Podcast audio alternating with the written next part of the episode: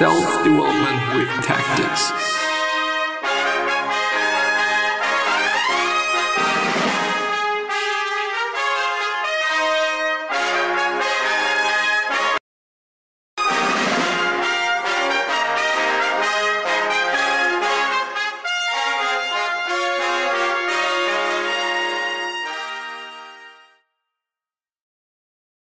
So, surprisingly enough, after two days of not recording, this is the third recording that I'm having today, and maybe it's gonna be more, maybe it's even gonna be five, which is kind of the, the all-time highest I think that I've ever had. But today we're gonna go through another book summary. It's um, gonna be about Behave by Robert Sapolsky, Magnus or something. Well, I actually, no, it's, it's Robert Sapolsky, and it is a, well, apparently it is a psychology book, but it is more about, well, yeah, it is. But it is about why people behave in a certain way, and um, also just explaining the behavior and whatnot. So it is about behavior, which is in general something that I deeply, deeply, deeply find fascinating, because I often think about reasons why I do certain things, and on the other hand, of course, also why other people do certain things. And I do hope that I'm gonna Um, find a few answers to my questions in this summary. So if you're having similar questions, you might also be finding um, answers to them as well. But I do highly recommend going through the summary or the article, which is linked down in the description or in the show notes if you're on a podcast. If you feel like, well, the video is shit, so I don't like you and whatnot, but please, please, please, please just, just check out the article. It's going to be worth it, I guess. It is a very comprehensive and long and detailed one, as far as I can tell, because, I mean, it has a particular length to it. And, yeah, I highly recommend so, you know, because I understand and know and believe that the video, per se, is not going to be for everyone. And it also shouldn't. And my eyes hurt quite tremendously, and I don't know why. Might be due to some deficit, might be due to whatever, but, but yeah. Anyway, so Behave from two thousand seventeen is Robert Sapolsky's Magnus opera. It is a multidisciplinary approach mixing evolutionary psychology, biology and anthropology to explain what makes us humans and what causes and influences our thoughts and behavior. A Behave summary about the author. Robert Sapolsky is an American neurodoc... Endocrinologist and author. He is currently a professor of biology and professor of neurology and neurological sciences at Stanford University. Note excluded in this summary. In this summary of Behave, I will not go into the description of the brain, not needed for our purposes, and Sapolsky's long dissertation on free will. Philosophically interesting, but a practical time waste. That's amazing. You know, this is also one of the reasons why I think summaries are pretty amazing, also to figure out and see whether you are gonna like the book or not, because I mean, if you go through this, you basically know, like, you know, well, fifty, sixty, seventy percent of the whole book, maybe less, you know, and so you really can decide for yourself whether you want to buy it, you know, and choose it as an investment or choose something else over it. But I took, well, no, I thought about searching the rating of the book, but I think that it is gonna change my opinion on it, which, by the way, is also something that I'm that I'm trying not to do when I'm watching movies.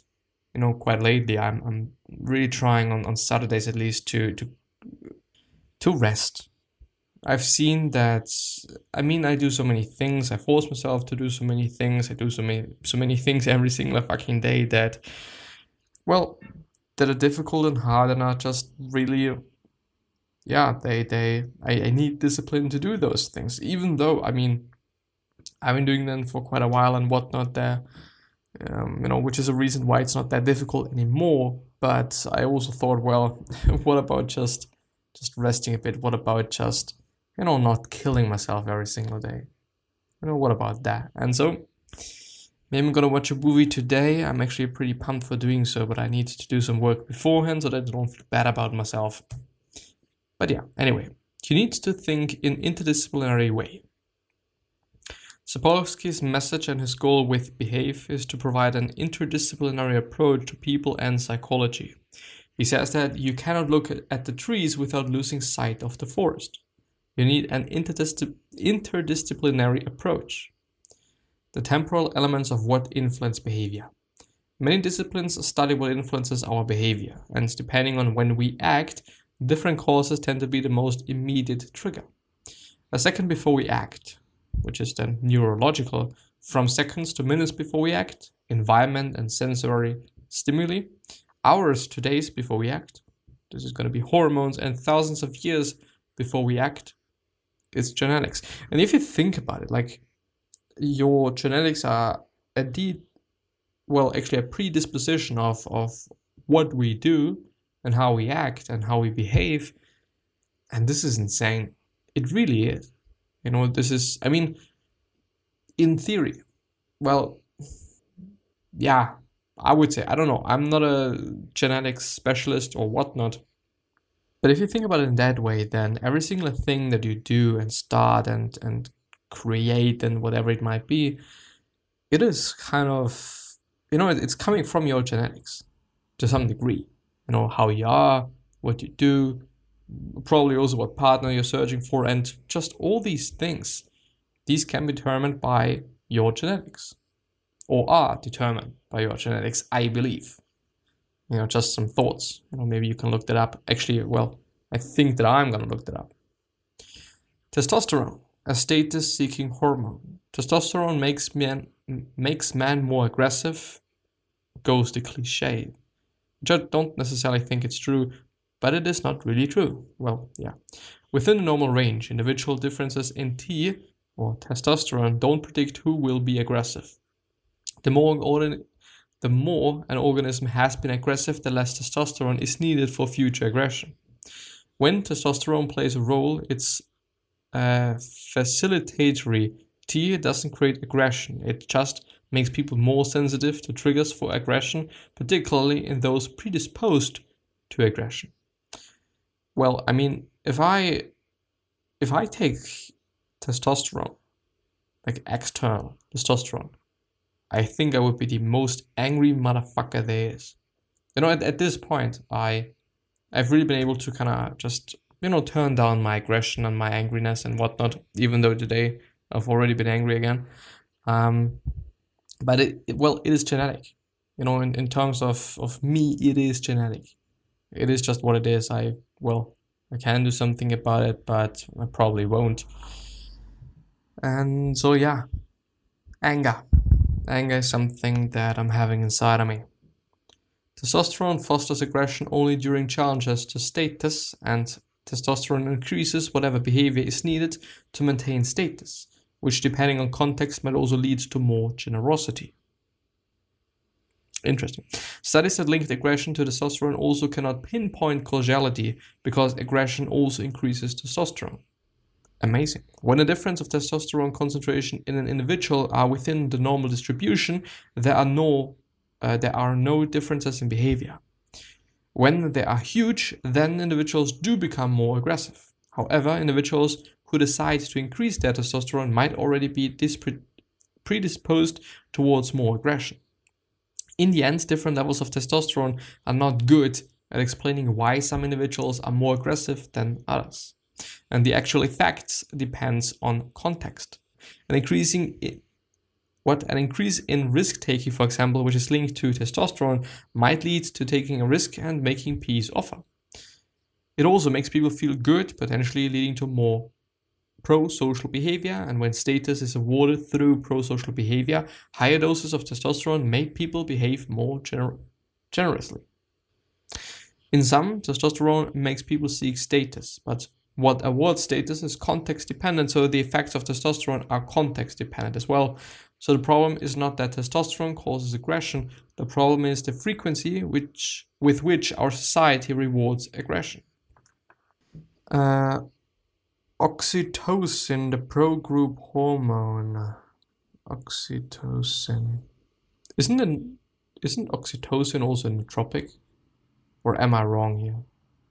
Hmm. Anyway, so a nootropic being quite quote-unquote smart drug, as you know, I looked into it today in the morning actually because of because of well actually was it because of yesterday? or because I've, well, yeah, yesterday. Yesterday I've watched a video on just getting shredded, because at this point in time I I am, um, you know, some sort of a, on a diet. Even though I'm, I'm naturally a pretty thin person, I feel like that I've gained a lot of weight in, in my face and a lot of fat in my face, and um, just in general, even though I've been in pretty good shape before and, and, and whatnot, it's actually only about my face. I don't know why this is happening. I don't know why I'm just uh, having some issues with that. I've looked up multiple sources. I've looked up so many different websites and, you know, also studies and shit and whatnot, but I've not come to a concrete conclusion why this is the case. You know, of course, it could also be genetic. You know, that, you know, some people hold more water maybe as well, but more fat in their face rather than on their belly, which is the case for me. You know, I do have some belly fat, and I do for sure have gained weight over the course of just some time, but um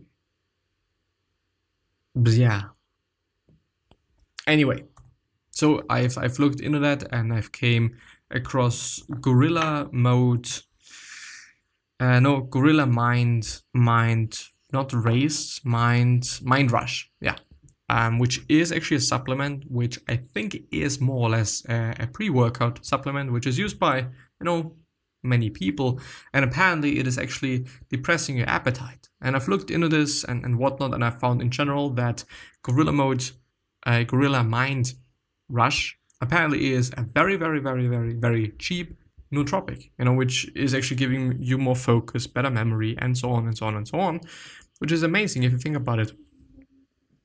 On the other hand, of course, uh, on the other hand, of course, it's It's, it's well, I mean, there is side effects, which are, you know, not that, that of a huge deal, actually.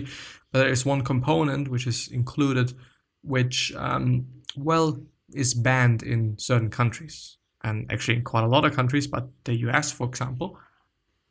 And therefore, it's it's like, well, I'm probably not going to get it in the, in the E U. And so, yeah, anyway. Oxytocin, the pro-group hormone, and against all else. If testosterone got too bad a reputation, oxytocin is coasting on a false good reputation. Oxytocin increases mother-child bond, and well, I think that I'm mixing things up anyway, encourages mono monogamous pair bonding, enhances trust and social affiliation, makes people more cooperative and generous. When dealing with them, it makes us more ethnocentric and xenophobic. There's a huge caveat for oxytocin, the love hormone. It only increases trust and generosity towards the us or the in-group. It makes nice to us and worse to everyone else. Just like testosterone, the effects of oxytocin are dramatically dependent on context, who are, who you are, your environment, and who that person is.